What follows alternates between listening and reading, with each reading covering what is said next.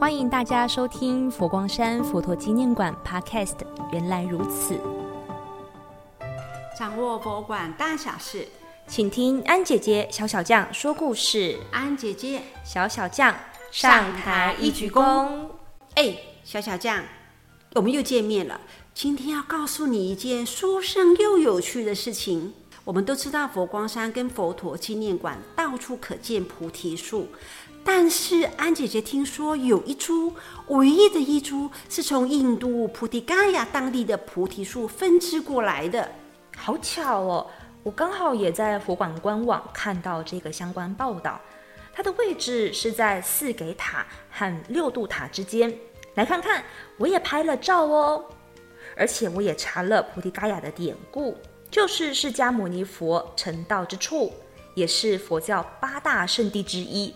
菩提伽亚的摩诃菩提寺在二零零二年被列为世界遗产呢。没错，中国古代的高僧像法显跟玄奘大师先后记载菩提伽亚的历史。不过，除了认识菩提伽亚，我们今天要进一步的介绍菩提树，包括中国和西洋的情人节，大家都喜欢讲树跟花的花语，菩提树也有哦。比如，在中国，菩提树象征夫妇之爱，白头偕老；在印度的花语是觉悟、智慧的意思。如果到欧洲，就是大慈大悲，明辨善恶。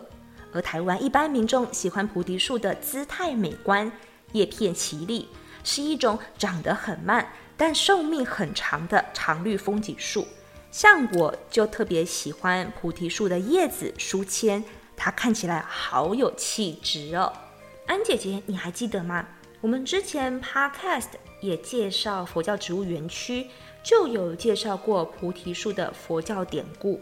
其实佛经中大家都熟悉的，像神秀大师的偈子“身是菩提树，心如明镜台，时时勤拂拭，勿使惹尘埃”，或是六祖慧能大师所做的。菩提本无树，明镜亦非台，本来无一物，何处惹尘埃？都是借由菩提树象征大智慧觉悟的意思哦。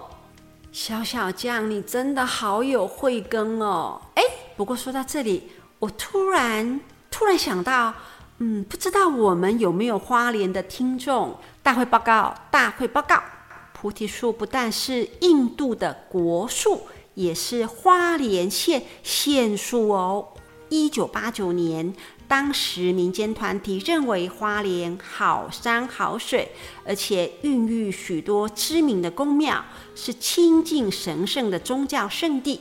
县政府有就顺应民意，选定菩提树为花莲县的县树。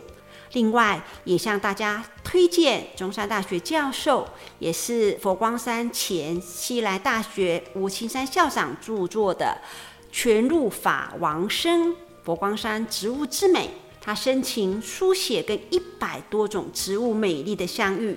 吴校长在书中就有提到，佛光山开山之初就种了菩提树，而且星云大师不仅喜欢种植菩提树，也救活过菩提树。慈悲平等对待每一种生命，这也是告诉我们慈悲的重要性。对啊，佛馆园区到处都可以看到菩提树，就是让枝叶繁茂的菩提树诉说着觉悟的故事。菩提树通常是常绿乔木，终年不凋，只有干燥季节才会落叶。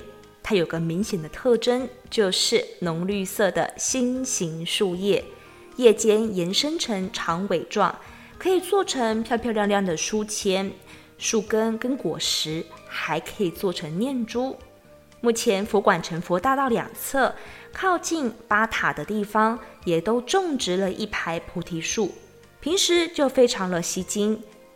树叶在春夏之交全数掉落，在迅速长起了新叶时，更是生气盎然，光彩夺目。尤其五合塔前面有两棵满树的淡红色新叶芽芽，就特别的喜气呢。哇，小小酱，你真的形容的好棒棒，好令人心动。哎，要不咱们现在就去菩提下坐坐，体验两千六百多年前当时佛陀的心情，看我们两个有没有佛性，像佛陀一样七日顿悟就能成佛呢？哈哈，安姐姐，你真爱说笑啊！怎么可能啦？不过咱们还是去看看吧。好吧，希望我今天的梦可以梦到成佛。感谢你们今晚的聆听，祝福大家带着微笑入梦，美梦成真。安姐姐，小小将，下台一鞠躬。